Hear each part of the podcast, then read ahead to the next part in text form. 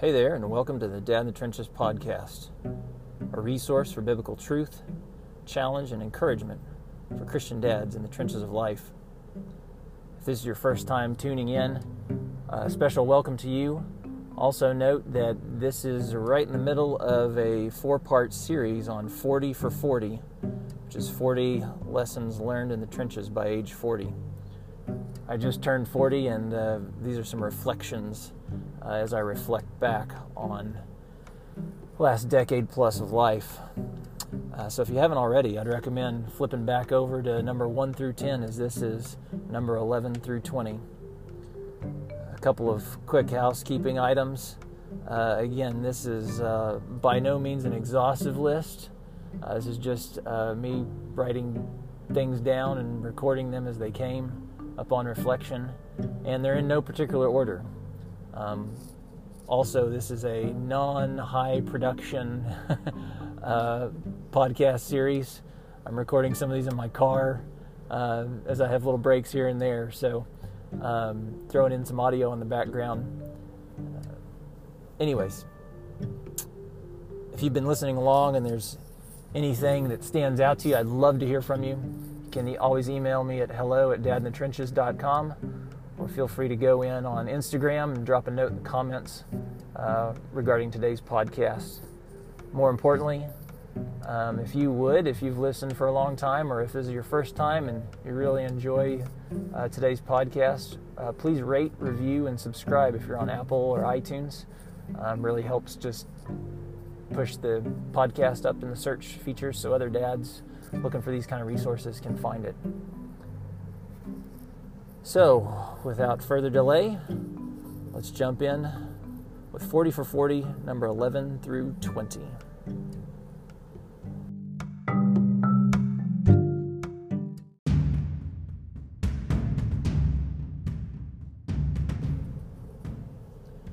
Number eleven. Fatherhood is war. Jesus himself said in John sixteen thirty-three, "In this life, we will have trouble." So there's a promise of difficulty. Too often times in today's world, we shy away from difficulty, take the easy path, move away from conflict. And you know what? The difficulties will come. We have an enemy. We have our own sin nature. We have the sin nature of others to deal with, especially with those in our own family. We have an ungodly culture that's pushing back against the ways of Jesus. You know, Hebrews uh, chapter twelve, there's a verse in there, I think it's around eleven, that talks about discipline, but it, it's talking about all these things seem painful, but later yields peaceful fruit of righteousness for those who've been trained by it. So there's this aspect of pressing into difficulty, of pressing into discipline, of going through hard times, that if we have the right perspective, if we weather the storms, we embrace Jesus and hold us steady, we're guaranteed fruit and righteousness in the middle of it. And that's ultimately why we can handle these difficulties. Yes, fatherhood is war, but as Jesus said in John sixteen thirty-three, "Take heart, for I have overcome the world." So even though there's trouble, we have him. Even though fatherhood is war, we have hope and a Savior that we can embrace and who will be right there in the middle of it all with us. Thank you, Jesus.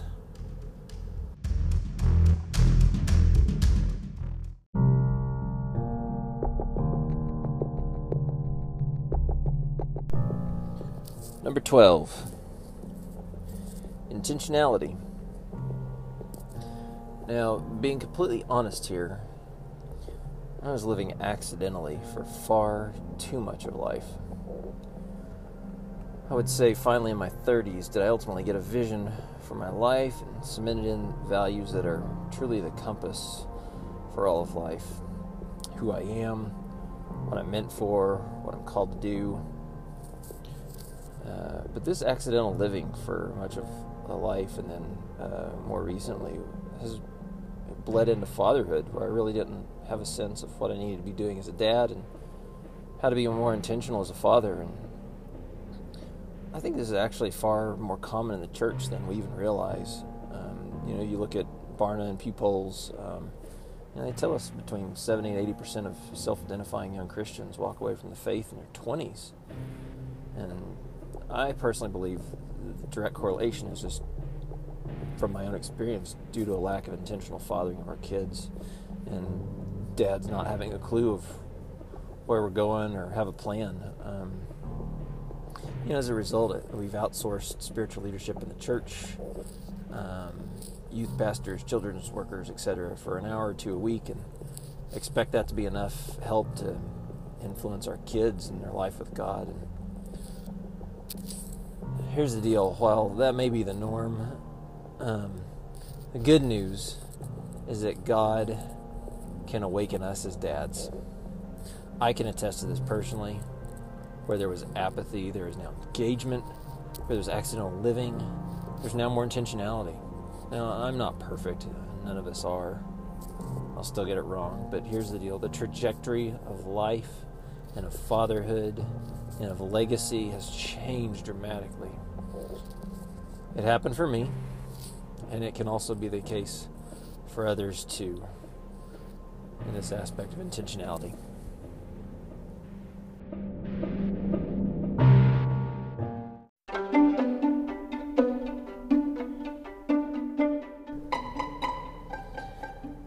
The next three are actually going to be about marriage, so um, definitely a huge part of life and lessons learned. So I'm going to break these apart uh, just as these came. So number thirteen, communication in marriage. Now, to just be perfectly honest, I am bad at communication um, when it comes to my marriage. Thankfully, there is there's been loads of process. Um, for instance, I am very much introverted and an internal processor. My wife is very, um, she's extroverted and a verbal processor. Um, so thus we're at the opposite ends of the spectrum, and I have to move towards her in my communication. Um, I, I can't remember a book or resource I came across that actually talked about moving, uh, especially in conflict, falling towards your spouse. And this very much is applicable in communication, in that even though I'm naturally introverted and an internal processor, I have to move towards her in uh, verbally processing what's going on real time, instead of um, sitting there quietly like a computer uh, munching on data and then spitting out something. It's insanely hard uh, in this aspect of moving towards her in this communication, but it is absolutely worth it. You know, uh, passage in Peter, First Peter, that comes to mind of uh, husbands, live with your wife in an understanding way. This is absolutely part of it in communication, moving towards her even out outside of my, what my default is, but understanding the way she's designed and the way I can meet her in that and move towards that in communication.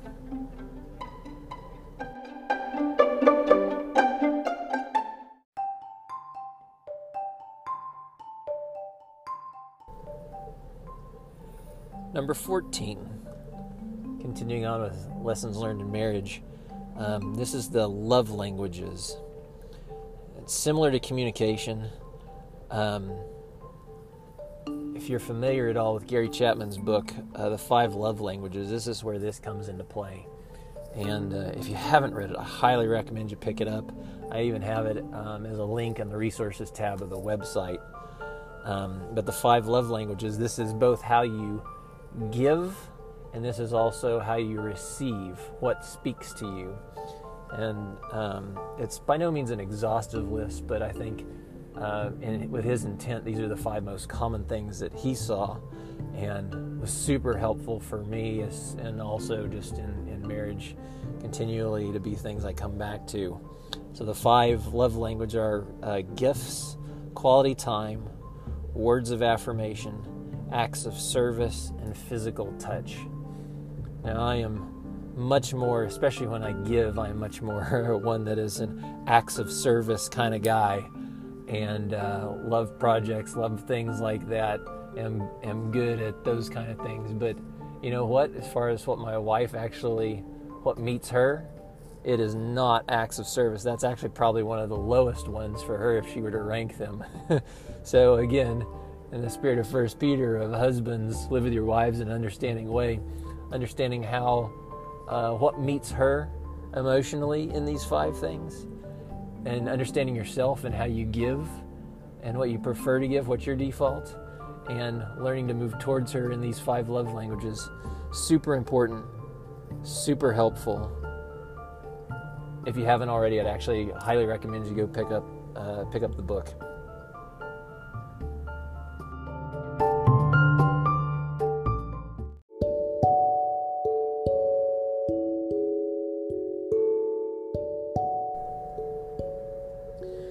Number fifteen. This is the last one here on marriage. And it's really just this idea of marriage is meant not just to make us happy, but also to make us holy. This com- this concept actually is further flushed out in a book called Sacred Marriage. Again, another resource I highly recommend you picking up. Uh, on the resources tab of the website, dad in the trenches dot com. There is a section for marriage books uh, that I highly recommend, and this is one of them, Sacred Marriage. And he fleshes out this idea of God really has designed marriage to help make you holy, not just happy. And so this could not be more pertinent for today's culture, today's society, um, a self-absorbed society, selfish society, um, individualistic society. I think too often we come into marriage with this idea that all my deepest desires are going to be met, and um, you know, I'm going to be happy all the time. Well, a lot of people get into marriage thinking that, and they're rudely awakened within the first several maybe days, weeks, or months. And um, you know, God has a greater purpose for marriage than just our own pleasures. He actually, because he loves us so much, wants to shape us into being more like Jesus. And so sometimes that means, you know, with being in close proximity with a person in marriage, the vulnerabilities and the weaknesses and the insecurities and the brokenness and the baggage of our own souls uh, becomes much more uh, illuminated in the mirror that is our marriage, uh, the mirror that's held up to us by our spouse of, you know, you're pretty selfish in this. Or um, the conflicts that may come. Conflict is not necessarily a bad thing. It's something that's taken me a long time to be okay with. Um, but it, ultimately, the purpose is meant to make us holy. The purpose is to help shave off these rough spots on us. If we have that big picture perspective, we can weather the storms that may come in marriage. We can weather the storms and the difficulties. Marriage is there to help make us holy.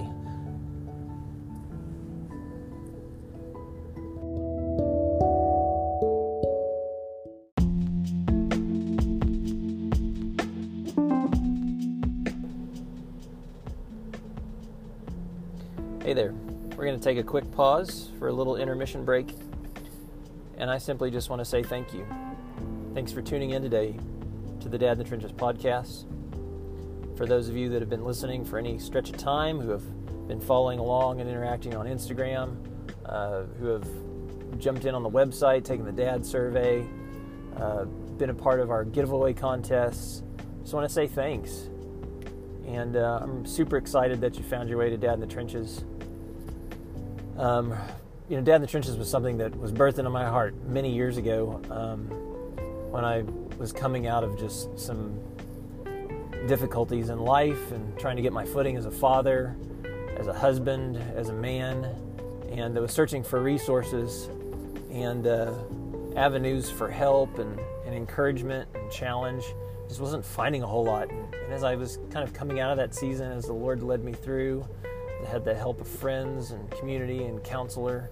Um, you know, Dad in the Trenches was just something that was birthed in my heart, and so I uh, was excited to, to kind of begin to roll that out Um, over this last seven months or so, and um, I've been able to interact with so many of you, um, either direct message, email, um, some phone calls, and um, I'm, I'm honored to know so many of you, and um, I think there's so much more good to come, and I'm super encouraged just by all the dads that are trying to live intentionally, uh, trying to do the best they can as fathers, as husbands, uh, as leaders, and are actively engaging and seeking out uh, not only resources, but actively in seeking out engaging Jesus and uh, letting Him shape shape them. So if that's you, thanks. Thanks so much. I'm so glad and honored to to get to know you. I'm honored and, and glad that you've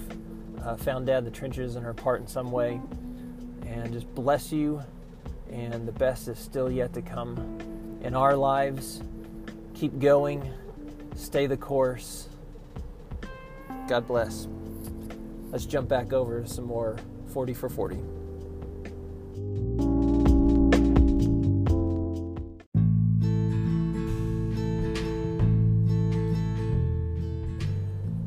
sixteen. Emotions. Now, there's a lot of uh, things we can talk about here with emotions, but ultimately our emotions are God-given, and they're there for a reason. Um, I think about Jesus even in, in the Gospels and how he openly wept in front of um, the crowd that was with him when he found about the death of his friend Lazarus. You know, Jesus, of course, is a model for us and, and of what God means for us to become. And so Jesus wasn't this stoic, heartless fellow. He he was honest with his emotions. But also, here's the thing about emotions: is I think they're meant to be a they're meant to be a light on the dashboard of our souls, not necessarily the steering wheel. And too often, and I found this to be the case in my life. And even in, you know, the Christian world, I think we put too high of a premium on our emotions and our feelings and let them dictate our actions. Um, you know, common statements of, well, I just didn't feel like going to church, or I don't feel like praying, or I didn't feel like reading my Bible. You know, like, I know those are simple examples, but are actually pretty common excu- excuses. Um, you know, regarding emotions and just living out of uh, feeling and that kind of thing, I, I actually spent some time with a counselor a handful of years ago, um, and he passed along this super wise and just practical statement to me um, about just living out of feelings. And he said, there's no emotional response to unverified data. Let's unpack that for a second. Um, you know, I've learned that my flesh tendency is to look at things too subjectively instead of objectively. Subjectivity does this. It jumps to conclusions. It fills in the gaps with people, situations, uh, things said or unsaid. Um, and it is, it, essentially, it assumes the worst of the intent of others. It's very much an emotional response side of things. So, versus objectivity, taking things at face value, if there is, like, ambiguity, or you didn't quite understand what someone said, ask clarifying questions. It, it seeks to assume positive intent from the outset. Um, so here's the deal, you know, living subjectively, uh, just solely controlled by our emotions, um, it sets up all sorts of unmet expectations, uh, harbored internal entitlements, and results in a lot of pent-up disappointment, which can result in a lot of anger. Um, So the good news, really, though, when it comes to um, our emotions, yes, we need to live honestly with our emotions.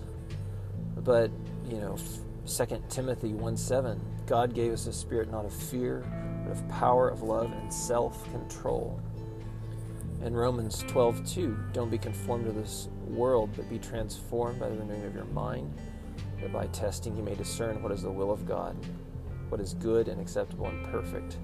You know, so there's this this aspect of having word and also spirit to help guide us, to renew us, and to give us the power to overcome just being tossed about by our emotions.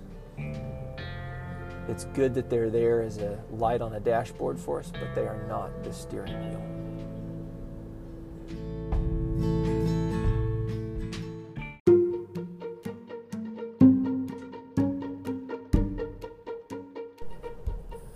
seventeen. Money is a tool. Now, we're all probably familiar with the verse that talks about the love of money is the root of all evil. So this boils down to having our internal compass pointed correctly and attached to the correct vine. Refer back to uh, number three about what vine are we attached to. But, you know, I've led financial peace courses in the workplace um, in years past, and uh, see time and time again that it seems like money issues boil down really to self-control and following a plan. Yeah, most of us, if uh, we get a raise, we raise our standard of living. Uh, we don't have self-control to put excess away and not live larger. And honestly, it's been true in my own life and so many that I've seen around me too. Having the discipline to use money as a tool only and not try and also fulfill this fleshly longing is super hard. And, but honestly, is part of growing up. And really, if we're if we're honest and we're wrapping our lives around God's ways, all this is His anyways. So, this aspect of asking Him, God, what do you want me to do with my money? How do you want me to spend this? How do you want me to invest? How do you want me to bless? All these things are just part of it, part of growing up. And God uses money to help shape these rough edges off of our soul as well. So money's a tool.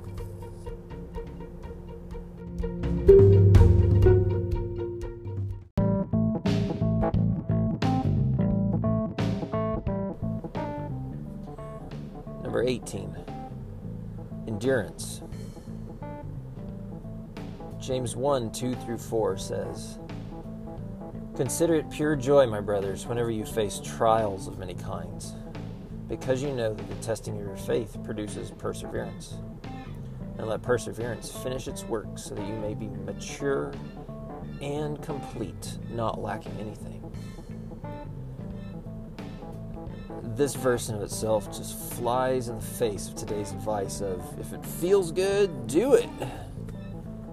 Or really what the underlying uh, belief is, don't do anything that doesn't feel good to you. Which really is, is selfishness.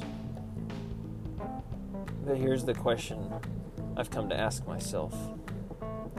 What if God is more interested in my willingness to submit and endure hard times? Yes, fatherhood is war. Sometimes situations happen just simply, it's spiritual attack, it's due to spiritual attack. But I also think there are situations and difficulties that come about because God is more after my character and maturity rather than my comfort. Just like, you know, you put it in an earthly perspective here. I'm concerned about the character of my kids and their holiness. I help guide and correct. Um, I help train them. I help discipline them because I'm concerned about those things. And God, who's a much better father than myself, I might add, He's concerned about my character and holiness. And He desires to guide me into maturity. So faithfully embrace endurance in difficulty. There's good to be had in it.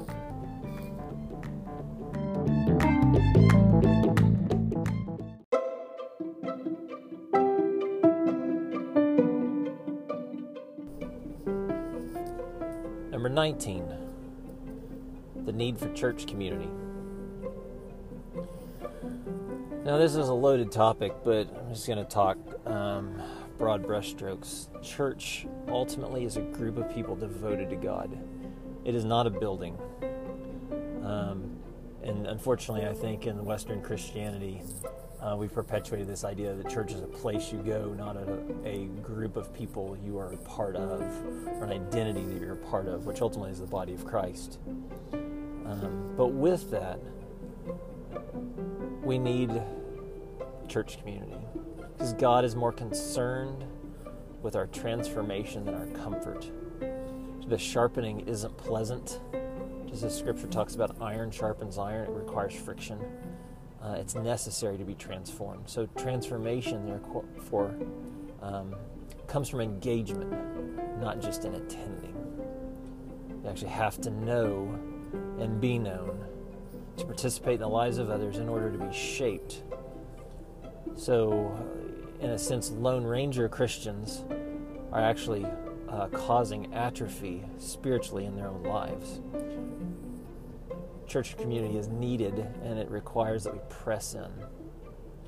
And here's the deal. Ultimately, God means for Jesus to be made manifest in his body, the church. And the world is meant to see Jesus because of his church. Thus, this isn't just about us. We're meant to play a part in a bigger story, and our engagement in the body of Christ actually means something to make him manifest before the world. Devotion to God and his people is therefore paramount. We need to be a part of church community.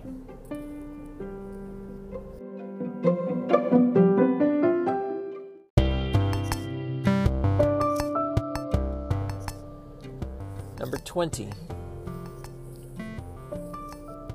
Head and heart.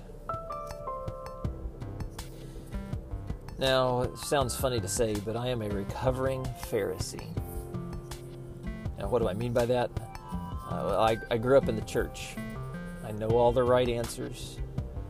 Uh, but as the prophets and Jesus point out in Scripture, you can know a lot and know a lot about God, but if your heart is far from God, you're truly missing it. And that was me. That's so much of my story of recovering from that. And I've been learning heart, not just head, when it comes to life with God. The aspects of learning to live it, not just know it, because it comes from the core of who I've become. There's what you know, there's what you believe, what you do. But uh, as Francis Chan succinctly put it, God doesn't just want us to have good theology. He wants us to know to love him. And that's a lifetime journey. It's not something you necessarily pick up in seminary or just in reading your Bible. It's developed over time and engaging your heart with Jesus day in and day out. And in asking God to connect our heads and our hearts so we can love him with our heart, soul, and mind. It's head and it's heart.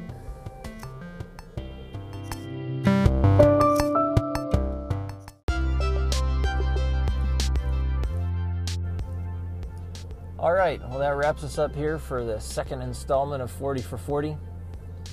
Thanks for tuning in here at the Dad in the Trenches podcast, and stay on the lookout for the next grouping, third installment, forty for forty. You're awesome. Thanks for tuning in. And more than anything, if this has been encouraging, equipping, or challenging for you, share it with another Dad in the Trenches that it might bless or that could use some encouragement, maybe words of wisdom or perspective. Bless them this day. Talk to you soon.